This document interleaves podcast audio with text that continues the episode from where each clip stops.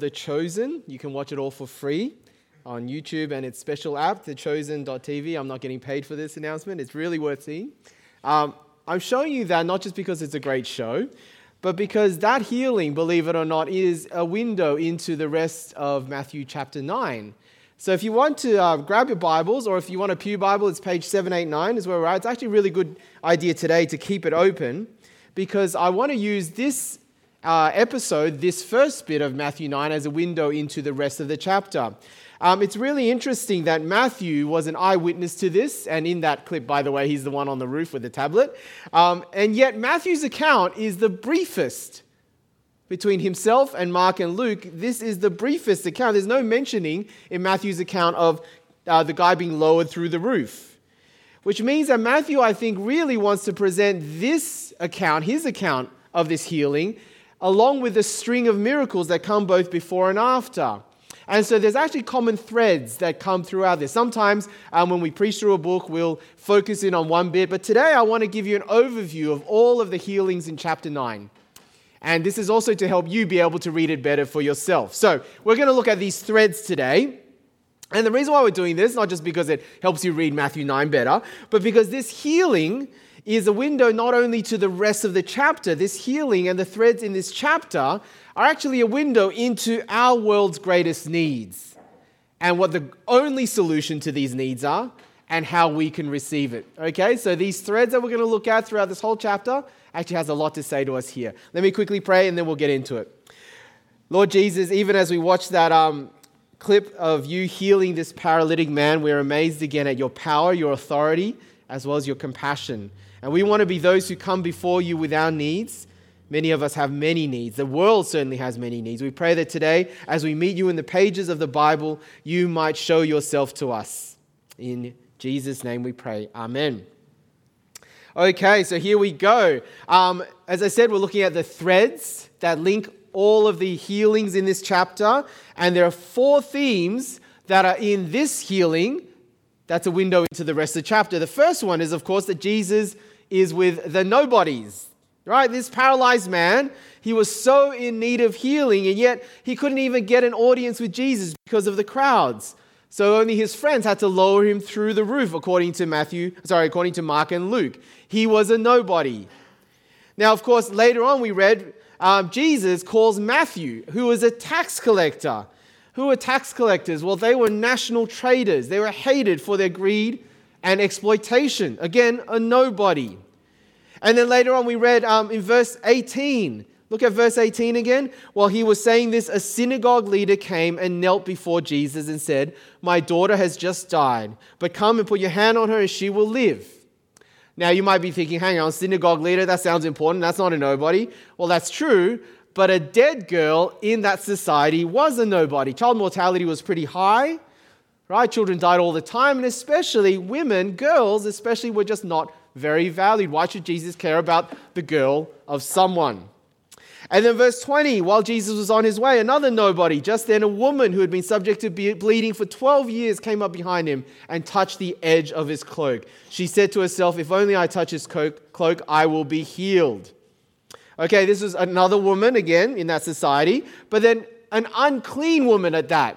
See, in the Old Testament law, in Jewish law, menstrual blood made a woman unclean for a period of time. See, while she was menstruating, she couldn't participate in community and worship. But this lady had been bleeding constantly for 12 years. She was an outsider. She was a bit like the leper we saw last week, completely outside of society. And then verse 27 and verse 32, you've got the blind and the mute. Right, verse 27, have a look there. As Jesus went on from there, two blind men followed him, calling out, Have mercy on us, son of David. Skip over to verse 32. As they were going out, a man who was demon possessed and could not talk was brought to Jesus.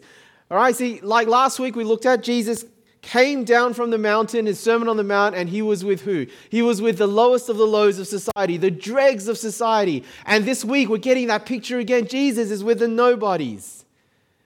Now, why does Jesus do this? Why does he want to hang around with the people that no one cares about?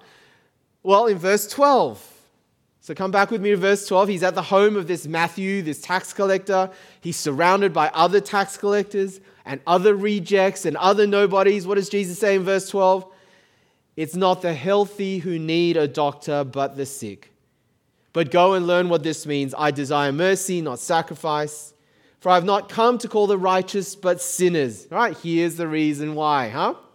Here's the reason why. Jesus has come for those who are sick. Jesus has come because we need him. And so, again, I want to remind you that if you are here and you are weighed down in any sense with brokenness, yours or other people's, or shame or guilt, that Jesus is calling you, especially you. He's come for you. And no matter where you are or how far gone you think you are, you are never too far gone for Him because Jesus comes for the nobodies. Right, how about the next one? the physical and the spiritual. Now, the key to the healing of that paralyzed man is, of course, the surprise, right? And you got the surprise when we watched the clip and we read it earlier. I mean, Jesus sees his need, he's clearly in need of healing from being paralyzed, but then he sees the faith of his friends, and then rather than healing his body straight away, what does Jesus do? Here's the surprise He says, Son, your sins are forgiven. That is very surprising. Of course, Jesus does go on to heal his legs, but that's almost like the secondary thing, yeah? It's actually, he heals his legs in order to prove that he can do the greater thing, which is to forgive his sins. Now, that's really important. The fact that Jesus prioritizes the forgiveness, the spiritual side, the physical problems of all of Jesus' healings for the rest of the chapter all point to or are coupled with a spiritual problem. And I want to show you that. Now, this is a window into the rest of the chapter. That Matthew actually deliberately pairs physical problems with spiritual problems. Now, in the paralytic, and that's why I say this one is sort of a window into the rest, because in this first one, they're both together in the one episode. In the rest of the chapter, there'll be one physical and then a spiritual one following closely along with it. Let me show you. Um, the synagogue ruler's daughter her healing, or her being raised from the dead, is paired with the healing of the bleeding woman. The daughter is physical death, but the bleeding woman is actually a symbol of spiritual death. Remember what I said that in the, the Old Testament law, right? Um, especially in the Old Testament law, the, the symbolism of blood is very strong. Blood is life. So the loss of blood is death. And this woman who's constantly losing blood and unclean, it brought her a form of spiritual death because she was separated from the community and separated from God. Hers was not just a physical bleeding problem, it was a spiritual symbolism. And verse 22 is really interesting. Jesus is healing the bleeding woman, and his words Oops, I don't have this, do I? No. His words are, look at verse 22. He says, Take heart, daughter, your faith has healed you. Now, I want you to know that the word there for heal, right, is translating the word that also is translated in other places as save.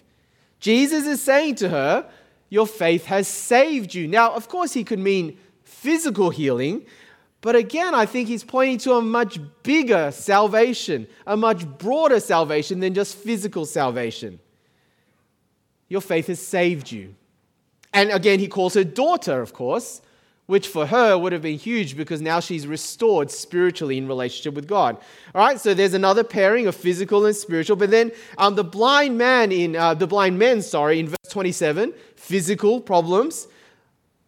Right, that's also paired with the demon possessed mute, which demon possession is a spiritual problem. You see what Matthew wants us to see? Physical and spiritual. That actually greater than any physical need is a spiritual one. We'll come back to that later on. That's the second thread. Uh, the third thread is this faith. Like last week, but even clearer here in chapter 9, you're going to see that faith is the key to receive all that Jesus came to bring. So look how many times faith is mentioned. Verse 2, when Jesus saw their faith. Verse 22, he says, Your faith has saved you.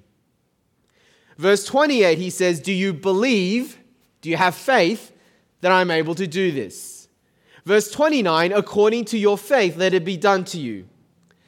And of course, there are times when the word faith isn't used, But it's there, right? I mean, Matthew, Jesus calls to him, and Matthew immediately leaves everything to follow Jesus. That's called faith. The synagogue ruler who comes to Jesus for his daughter to raise the dead, that's faith.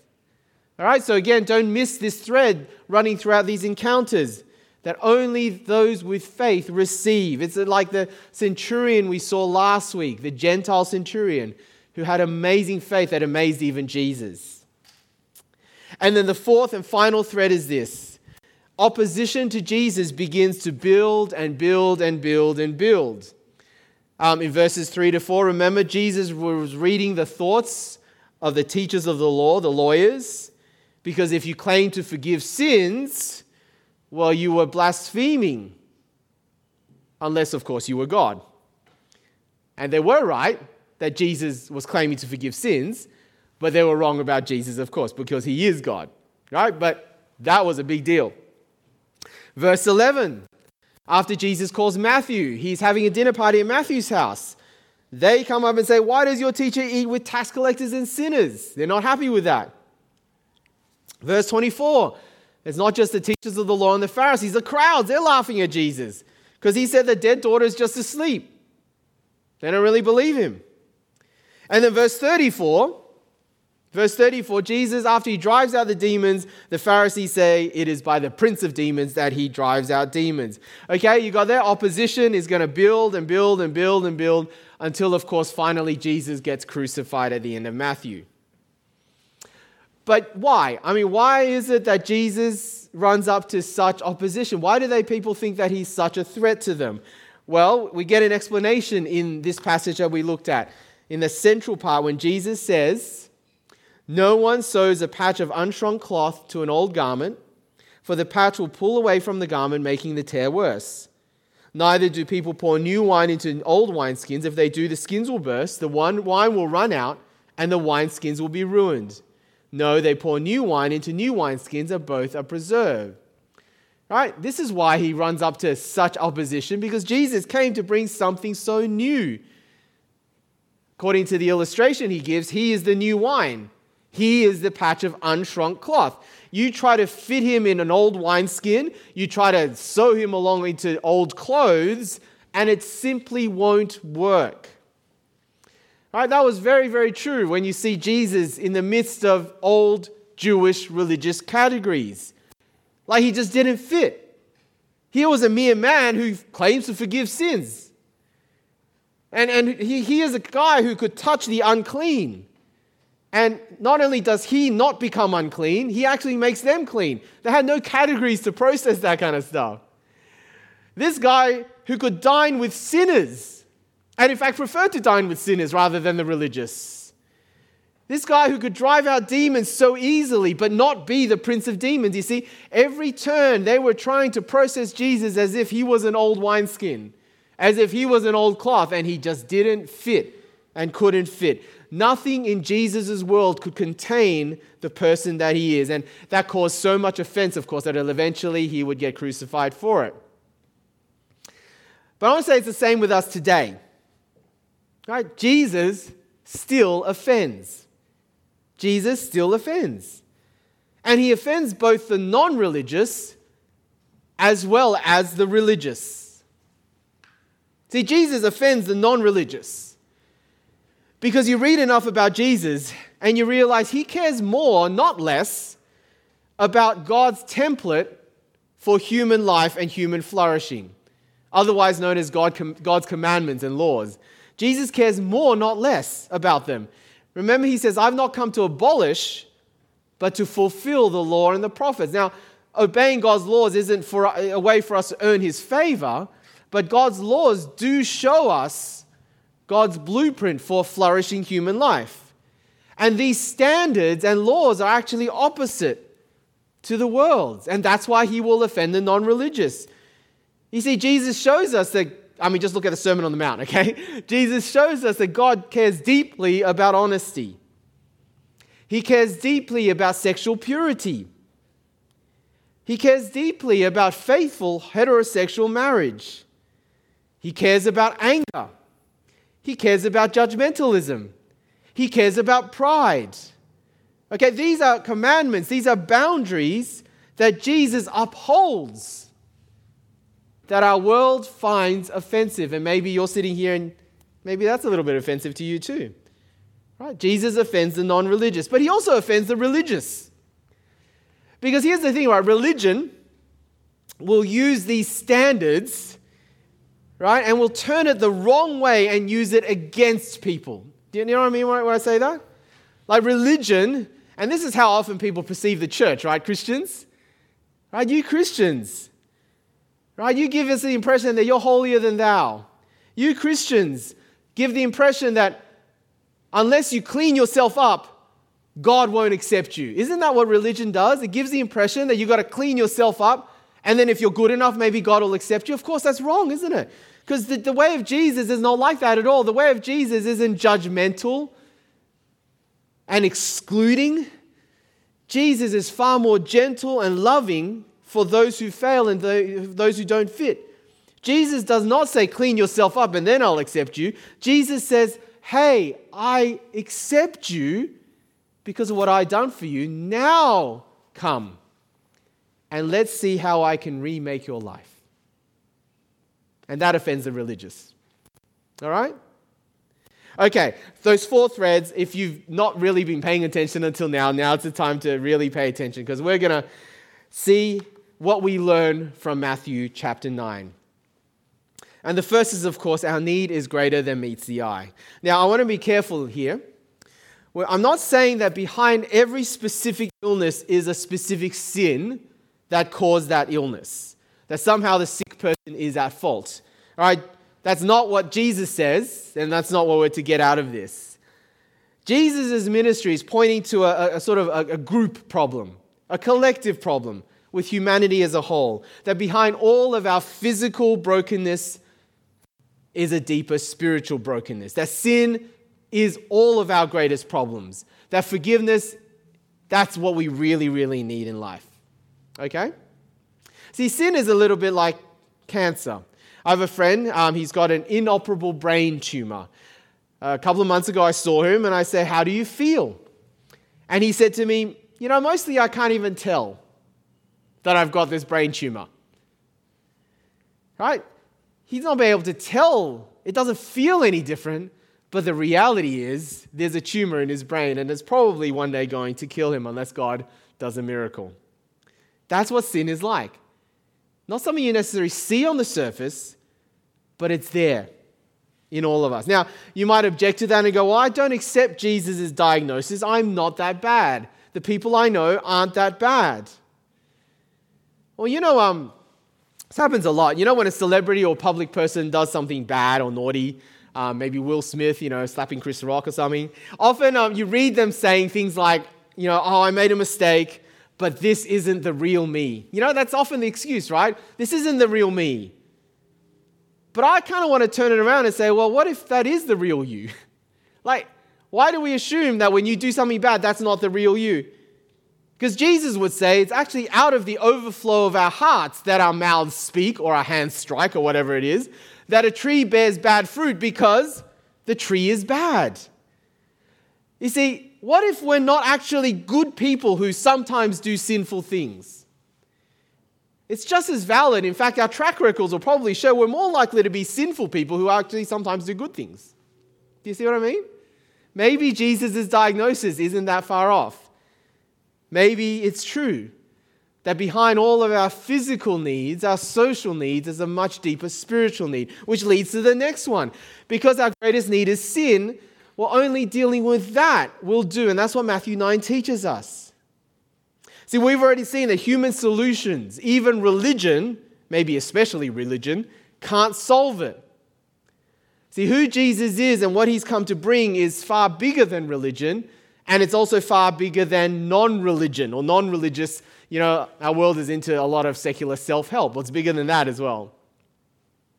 A couple of years ago, um, a plumber found that there was a small leak uh, seeping outside of, uh, on the side of the, the, tap where our bathtub was. Um, and we thought, oh, we just patch it up and stuff like that. But he said, look, you know what? Um, I'm going to have to check behind the tap because it's, it's possible that the pipe behind the tiles in the wall space is leaking, in which case sealing up that bit around the tap isn't going to help. And that's exactly what he found. And we had to like do this big, big, big job to seal up the pipe behind the wall space. Right? That's a little bit like our problem. That politics and education, religion, medicine, science, they're all sort of the stopgap measures when our problem is actually much deeper, much bigger. Our problem is sin. Our problem is that as people, individually and together, we've turned against God and we're rebelled against Him and we're alienated from Him. And nothing can solve that, you see, except the blood of Jesus. That it would take Jesus' death as a sin substitute to solve that problem. You see, if our biggest problem isn't that great, then honestly, we were actually saying to Jesus, You wasted your time. You didn't need to come and die. If education, politics, whatever can solve our problems, then Jesus really went a little bit too far.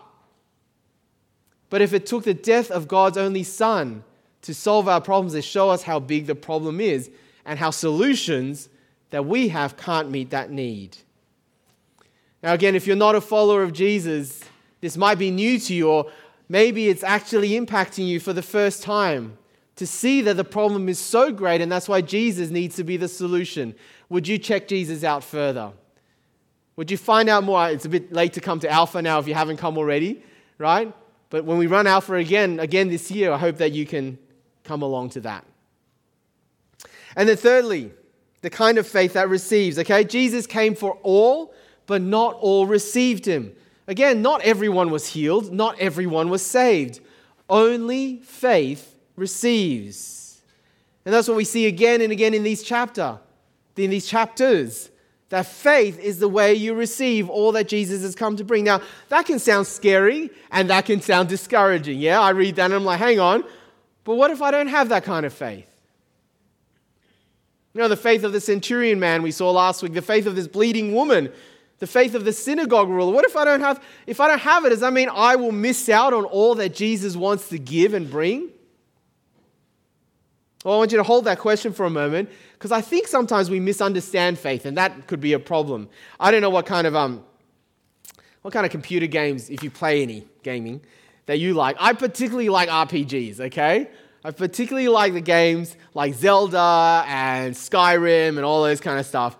And with RPGs, but even with like, you know, um, yeah, the, the kind of massively online ones, you get stat blocks, right? You know about stat blocks? There's health, there's mana, right? Now, sometimes I think we think about faith like that, like a stat block, like, like your health bar or your mana bar. And, and sometimes you know, some people have more of it, some people have less of it, and if you level up, maybe it'll grow. And, and we think of it like that. And, and if you and, and if I haven't got enough, then that's you know that's a problem.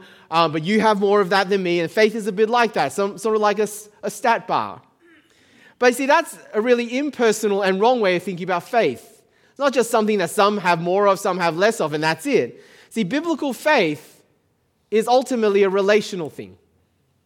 Do you know that? It's a relational thing. Because the word faith, you can actually mean, it, it's really the same word that means dependence, or reliance, or, or trust. You see, once you understand faith as dependence and trust and reliance, of course, the next question is depend on who or what? Trust in who? Rely on what? Okay?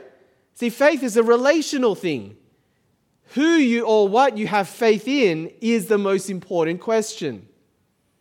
You see, you can depend on something unreliable, and no matter how much faith you've got, it's worthless. See why I say faith is not just like a stat bar? Right? You've got to have faith in something or someone reliable. And if you do, even a little bit of faith is enough, isn't it? The second thing about faith is this when it comes to faith in Jesus, there is a bit of a paradox. That faith, and this is why, again, if you think about it as a stat block, it doesn't really make sense because faith is often strongest in the weakest. That's the paradox. And you see that all throughout the Bible. And the reason why it's the case with faith in Jesus that often faith is the strongest in the weakest is, of course, because of the situation that we're in. And because of the kind of people we are, and because of the kind of Savior that He is.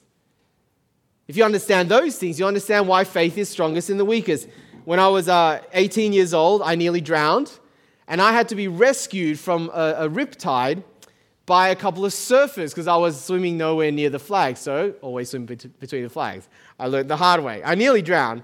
And I, and I had to get these, these surfers had to find me as I was kind of um, yelling for help and trying to tread water for about half an hour. And I was like, you know, it wasn't going to last for maybe much longer. They found me and they came up next to me. You know, the first thing they said to me when they came up was, grab onto our surfboard and don't try to swim.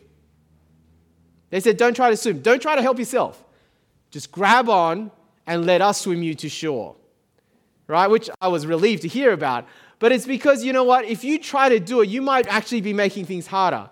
What you need to do in that situation is completely rely on your rescuer. And that's actually what faith is like faith in Jesus, at least. Right? When you understand the situation you're in, the kind of person you are, and the kind of Savior that He is, you realize that we can contribute nothing. And actually, Jesus shows himself to be strongest when we are at our weakest. And it's actually when we are at our weakest that we really understand what it is to have him swim us all the way to shore. You see, you might be feeling like right now things aren't going very well, that you're desperate and weak. You feel like Jesus is all you've got. And I know if you've been through, and I've been through those situations, and if you're in it right now, it's really painful, isn't it? To feel weak and vulnerable, to feel like you have nothing except Jesus. But I want to also say, it's also in those times that's the best for your faith. It's painful, but you will understand what it means when Jesus is all you need because right now, maybe Jesus is all you got. And last of all, faith can grow. All right? Faith doesn't stay static. It's possible to have more faith or less faith. So, how does faith grow? Don't we all want to know that? If you're a follower of Jesus, don't you want to grow your faith? Yeah, well, here's how it grows. See, the common answer, and probably you're thinking, okay, well, faith grows, or faith is like a muscle, right? and muscles need working out and grows with resistance. So maybe faith grows through suffering, through adversity. And that's kind of what I was saying just then. It's true, but I kind of want to say it's only half true. It's only half true that through adversity and suffering, faith grows. Because here's the thing, right? Adversity can also weaken faith, adversity can also destroy faith. Suffering can have the opposite effect. And maybe, if you're honest with yourself, you're here because suffering has actually not brought you closer to God, it's brought you further away from God. Now, the reason why it's not an automatic, like faith is a muscle, you work the muscle, it'll grow stronger. The reason why faith doesn't just work like that, it's only half true, is remember what I said right at the beginning about faith? Faith is relational. Faith is relational, which means faith will only grow in adversity if it brings you closer to the one you have faith in. You got that? It all depends on the relationship. But it's also possible that when you're suffering and going through hard times, that you turn away from God. Maybe you're turning away from God in tough times because you're upset at Him for allowing it. Or you think that He doesn't care or he feels distant, and so you believe your feelings rather than believe his promises. Now, if any of those things or other things are true, and you find yourselves turning away from God in suffering, you know what? Your faith won't grow just because you're suffering, it'll weaken. But if in the midst of adversity, it causes you to lean closer. And maybe, like I said last week, quoting Tim Keller and his cancer struggles, he's praying more and he's praying more earnestly and desperately. If you do that in suffering, if it causes you to cherish his promise more, or it causes you to look at your heart and you repent of sin more, and you realize how much you need your brothers and sisters all around you, and so you rely on the faith community more. You know what? When we're going through tough times, I know You've been there, I've been there. It's easier to withdraw, isn't it? You feel a bit of shame or that people don't understand. you want to isolate yourself. And so often instinctively we, we move further away from community, further away from regular fellowship, Sundays, CGs. But if rather than doing that, we do the opposite, we realize we actually, at the point where I'm suffering, I need my brothers and sisters more. I need to tell them, hey, pray for me more, even though it's hard to share, makes you vulnerable. But if you if you do that, and all of the things I just talked about, then yes, your faith will grow. All right? It will grow. And there is nothing more precious to have more of in the ups and downs of life. And look, if you've only been a Christian for, say, 10 years or less, may I encourage you within this community, go and talk to someone who's been a Christian for 20, 30, 40, 50 years. They will tell you, right, that the, the, the spiritual life, the Christian life, is is a marathon and it's a hard marathon. But you know what's so invaluable about talking about talking to people like that? Is that you realize that through the ups and downs of their lives and ask them, tell me your story. Tell me about the tough times you've had. Right? Feel free to ask me. Okay, I'm not quite how long have I been a Christian? I've been a Christian for 30 35 almost 35 years. All right? right? And you go through the ups and downs, but when you talk to them, you ask them, you realize that you know what's kept them going? You know what is the, the one thing, right, that they will want you to have more of if you've only been a Christian for five, ten years, right, and you've still got the rest of your life with all the ups and downs of life? They'll want you to have more faith because faith is precious like that. It's the one thing you will need to get you through life. Because when you have more faith, you're actually having more of Jesus. And that's what's wonderful about it. Let's get the band up. We're going to pray and we're going to sing. Lord Jesus, we pray that as we come face to face with you in the book of Matthew in these chapters, that what we will grow to love and appreciate and trust in more and more is you. I pray that people who are finding faith a struggle, whether they've not yet come to know you personally and they're just working through whether or not they can trust in you to save them, to give their lives to you to follow you, or whether they're followers of Jesus and faith is just hard at the moment, or even people here who are going quite well, but Lord, we know that our lives take unexpected, difficult turns. I pray that above all at SWEC, you would help us be a community that has more faith, living, breathing, beautiful faith. Give us that, we pray, by your Holy Spirit and through your word. Amen.